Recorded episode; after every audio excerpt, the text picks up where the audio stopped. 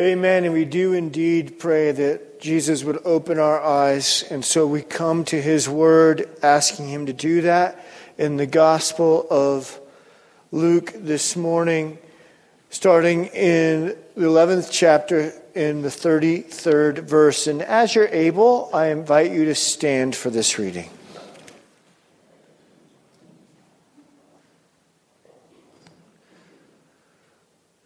No one, after lighting a lamp, puts it in a cellar, but on the lampstand so that those who enter may see the light. Your eye is the lamp of your body. If your eye is healthy, your whole body is full of light. But if it is not healthy, your body is full of darkness. Therefore, consider whether the light in you is not darkness. If then your whole body is full of light, with no part of it in darkness, it will be as full of light as when a lamp gives you light with its rays. The gospel of the Lord. Amen. Please be seated.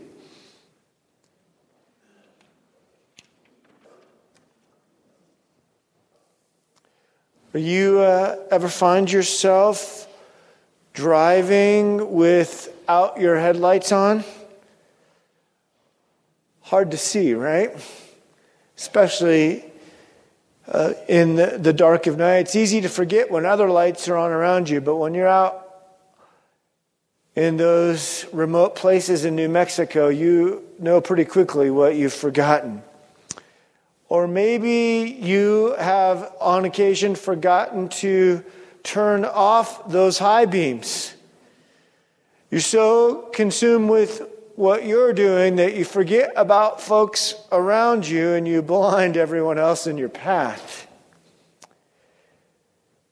So, the question that Jesus asks us as we uh, enter into his word this morning is Is your drive through life impaired because you aren't letting light in? Or conversely, are you so about you and what you think and what you believe that you're actually hindering others. It comes down to this morning as this word pours over us, as this light shines upon us, how are we receiving this gospel? How is it that you have and are receiving this promise? So quickly, let's enter into the text in today's gospel where Jesus himself is giving us this metaphor for what it means to, in fact, do just that receive the gospel. Commentators tell us that the metaphor that we have here in this text in the Gospel of Luke today is complex and not easy to interpret, not easy even to translate. It's not easy because the Greek words coming at us are what linguists call chiastic. That just simply means they go in forward and reverse order. We hear this repetition of two Greek words in this forward and reverse order. First, holon photion, the whole body is full of life. Then photion, holon. In reverse, then, what does that mean in reverse? Completely lighted. And to explain this back and forth, we get this picture of a healthy eye a healthy eye that receives or rejects this back and forth of God's light. The word healthy here has been used to translate many things in Greek and in the New Testament. Uh, it has sometimes meant generous as opposed to stingy, good as opposed to wicked, sincere as opposed to ingenuine. How then shall we receive this light? Generous or stingy? Good or wicked? Sincere or ingenuine? The question for us, ultimately, and all commentators agree, is this Can we see clearly and not obscure the reality of this gospel promise?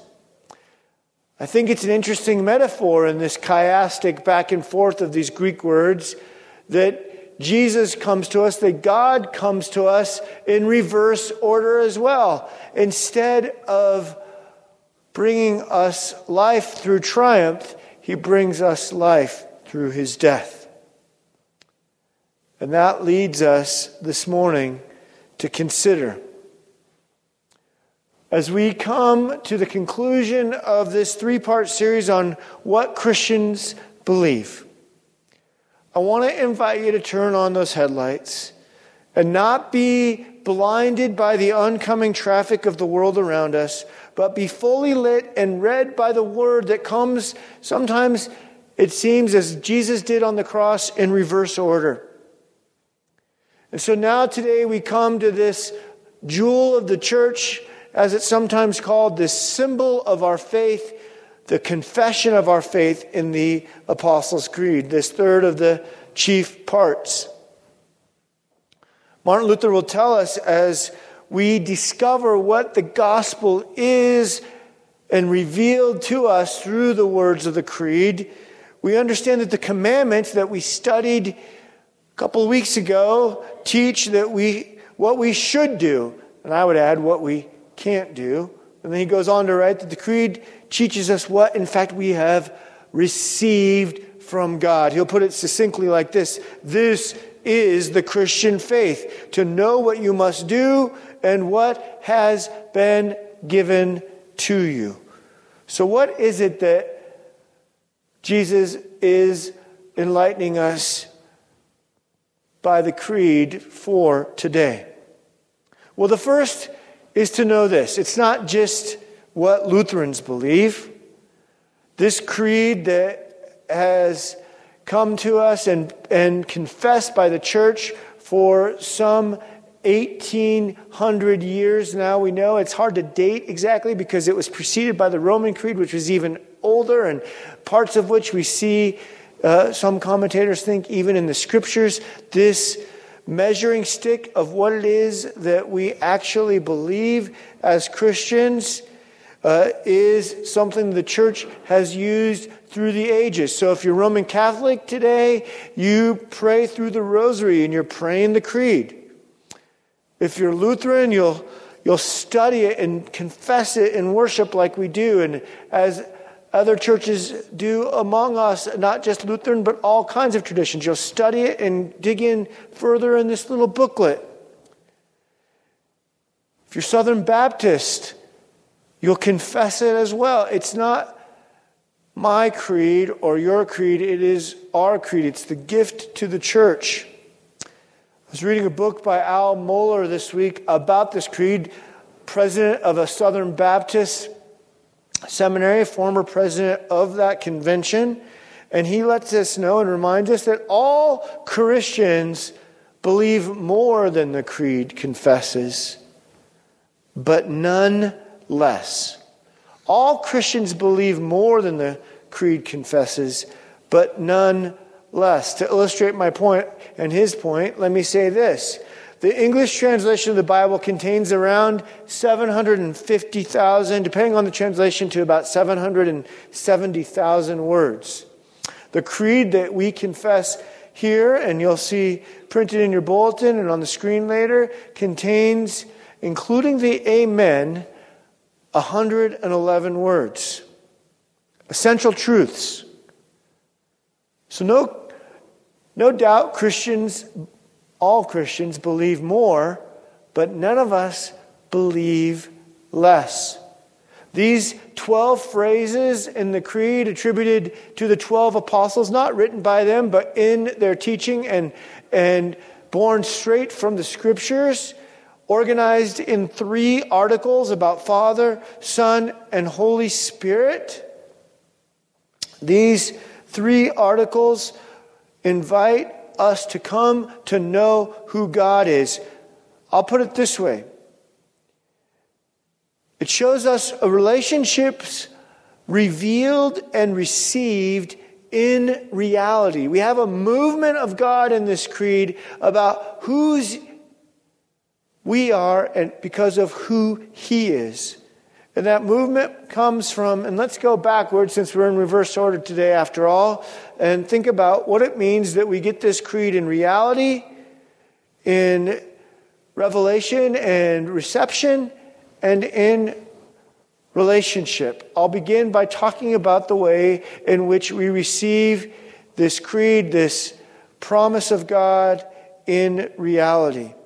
By the way, as we tackle this creed today, there's no way that I will be able to cover all 12 phrases, all three articles. My prayer is that you will continue doing that uh, at home. But as we encounter the truth, the promise that the light is being shown on us today, we find out that it happens not in a vacuum, but in the reality of the world that we live in. So when we confess, I believe in God, the Father Almighty, maker of heaven and earth, we see God's handiwork in creation.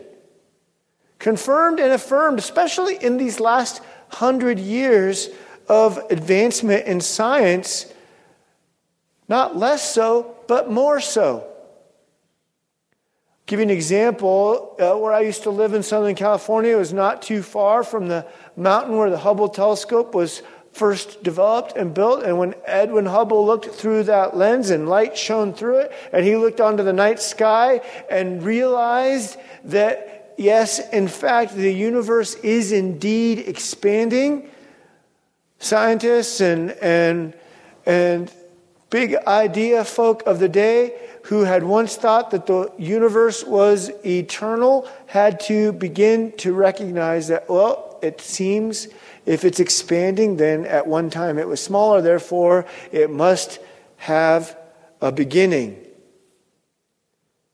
If there's a beginning, then how was it begun? And we confess that that was begun by the Almighty Maker of heaven and earth, not just the Almighty, but our Father, as we've learned, this personal, known God. But as the evidence in science continues to examine this beautiful creation, even ardent minds are being changed as God comes to us in the reality. Ardent minds, smart, philosophically, scientifically, intellectual minds like that of Antony Flew. He was known up until 2004 as one of the most preeminent uh, atheist minds in the world. Known as the atheist mind because it was his practice, even dating back to uh, Christian apologist and writer C.S. Lewis, who he debated. And so for over 50 years, he would debate the existence of God. He was the hero of many of his worldview. He was on the short list, uh, but that short list in 2004 needed to be updated.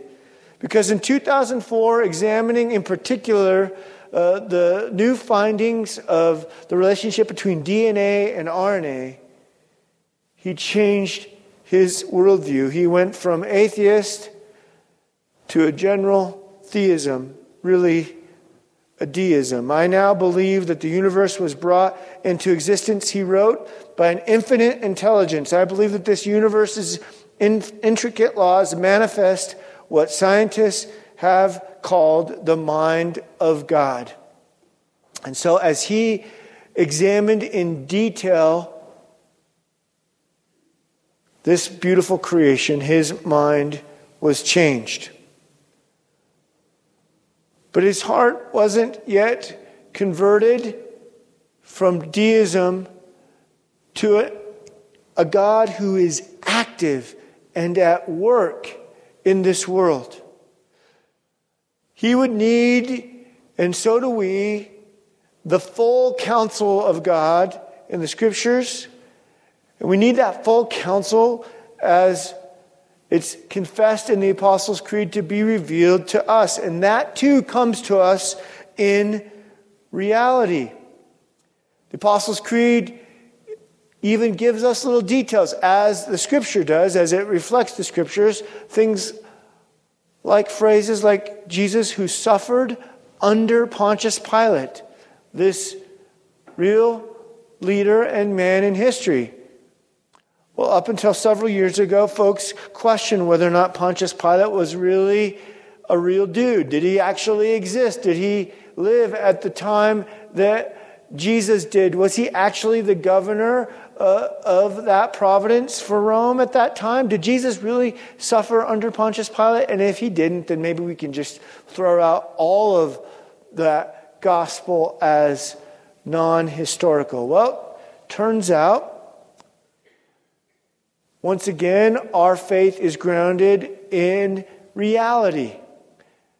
Archaeologists found uh, this stone that you see before you, known as the Pilate Stone. I got to, with some of you, uh, visit this location and see this replica in Caesarea Maritima, where we discovered that, in fact, with this inscription and with the dating of its stone, yes, Pilate, Pontius Pilate, existed, was the governor at the time, at just the right time when Jesus was there.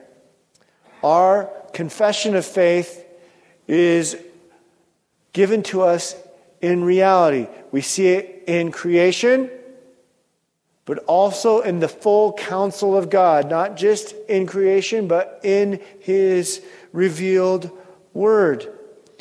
And that revealed Word is confirmed in reality, even in the reality of our human existence. C.S. Lewis would call this third piece of reality the moral argument. It makes sense when you think of the third article of the Creed. Luther says that the Holy Spirit's office is to make us holy or to vivify it, which means to animate or make alive. And this third article of the Creed of the Holy Spirit, who leads us to confess and convicts us of our sin and leads us to repentance. It makes sense when we know the human condition, doesn't it? When the word that we studied in the Ten Commandments a couple weeks ago aren't just written in stone, they're written on our hearts. And we know through examining history that every major society would have these morals that were similar and bringing about conviction and truth.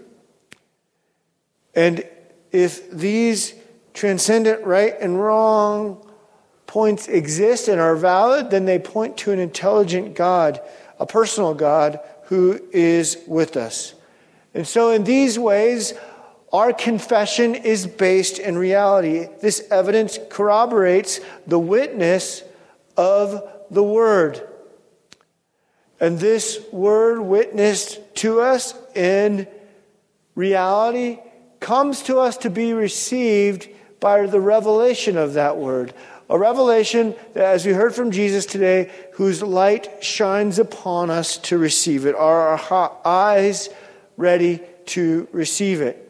We know that we live in a broken, imperfect world, and our lives, as hard as we strive, are imperfect. But there is something that is perfect, and it's the light that Jesus shines. And this light, as you see in the screen before you, does not cast a shadow. Now, you and I, holding up that lamp, might cast a shadow, but not the very light of God. In it, there is, as Scripture says, no darkness at all. And that's where we pick back up on Jesus' metaphor this morning. That our private world that we live in, as dark as it may be, when the light of Christ shines on it, takes away every shadow and leads us to the truth of the gospel. Takes us to the truth of the gospel. God is willing to interrupt his privacy to fully reveal himself as Father, Son, and Holy Spirit. As Father, Son, and Holy Spirit. And as God reveals Himself fully to us, as that light shines and takes away every shadow, we discover that we can't be private either. Now, our private lives might be transformed, and that's a good thing but it can't stay private. We can't hide this lamp. It's meant to shine its light everywhere. Tim Tennent, in a lecture he gave, and one of the many I listened to this last week on the Creed, talks about living in this revealed world, uh, living in this revealed world of the Creed uh, with one another, as it says, with the communion of saints. And you and I, he would, one of the other authors would go on to say, are real familiar with the communion of sinners, right? But what does it mean to be in the communion of saints? To cheer one another on. When we get on this side of heaven, we are both saint and sinner. But as we live in the communion of saints, we cannot be private. We have to encourage one another and then share this good word, this beautiful light with the world around us.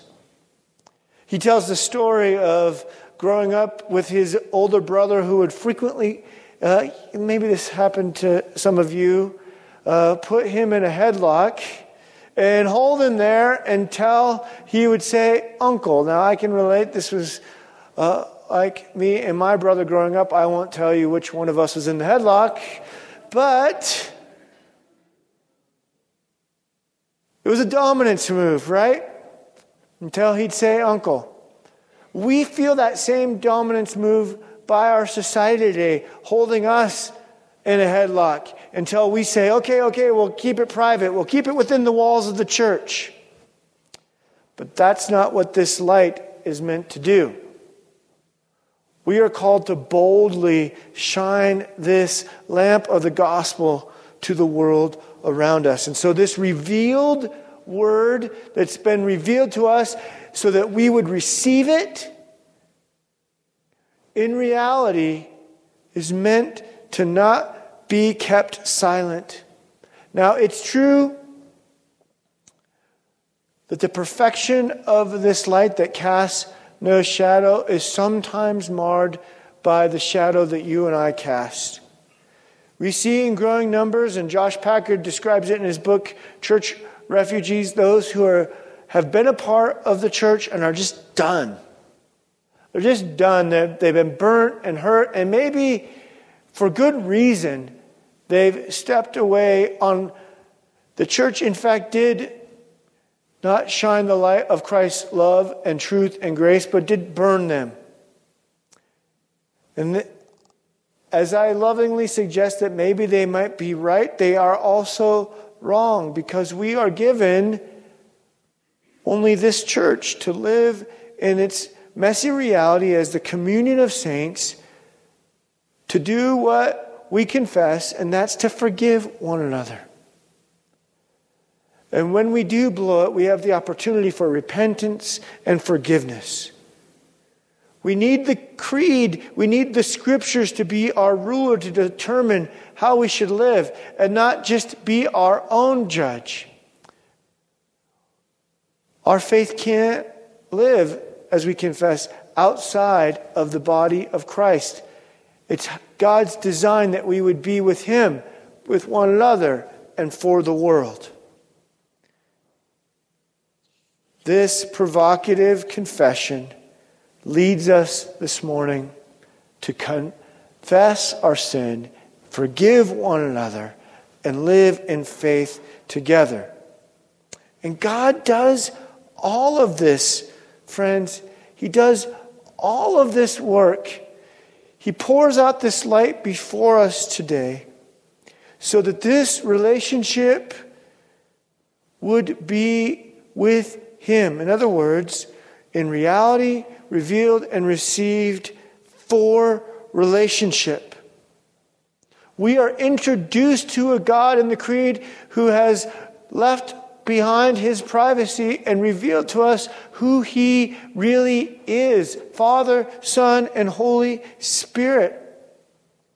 That is God in three persons who lives in relationship. God exists in community.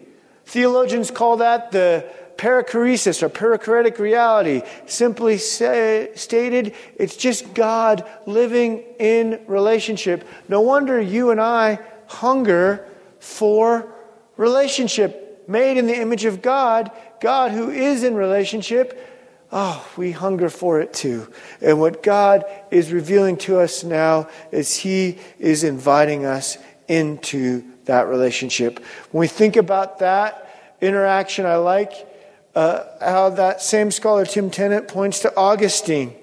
Well, Augustine writes, oops, I skipped it. Skip ahead here. Augustine writes that the Holy Spirit is neither of the Father alone or the Son alone, but of both. And so intimates to us mutual love wherewith the Father and the Son reciprocally love one another. God exists in love in community, and therefore we hunger for the same.